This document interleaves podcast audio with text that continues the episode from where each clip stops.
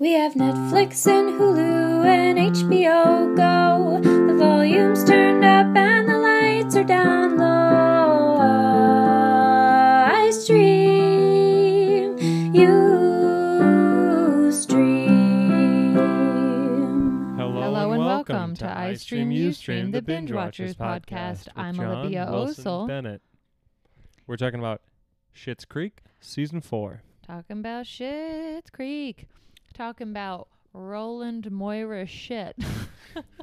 Roland Moira Schitt. the name of Roland and what's the her two Moiras. new Um, child. Yeah.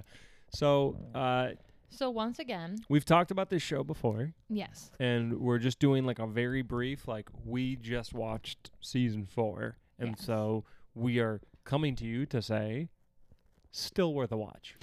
Still definitely worth a watch. There were so many moments where we were laughing out loud. It is just an absolute pleasure and a joy. And you know what? Sometimes I do feel like uh some of the like mannerisms or whatever whatever are um a little bit like overplayed.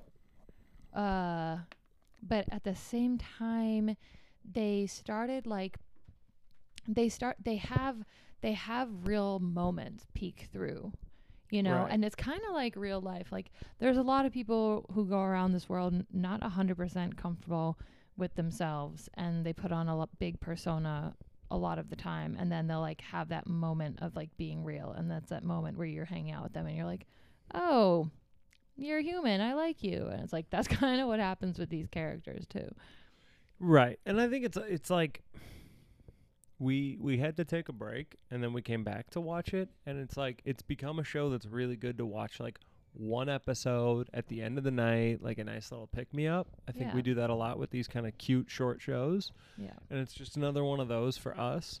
Um but it definitely is is also still tackling and it's always done this but like this is the this is the season spoiler where like everybody's confessing their love for one another and like Mhm. it kind of is the start of having just been on social media and seen what's coming, you know, uh, with like promo images and stuff. Like Mhm. it's the setup for the next two seasons and like what's coming.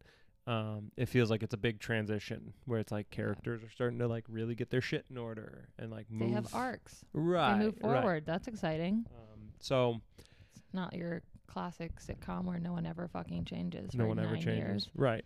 uh, so yeah, good. It's a good show.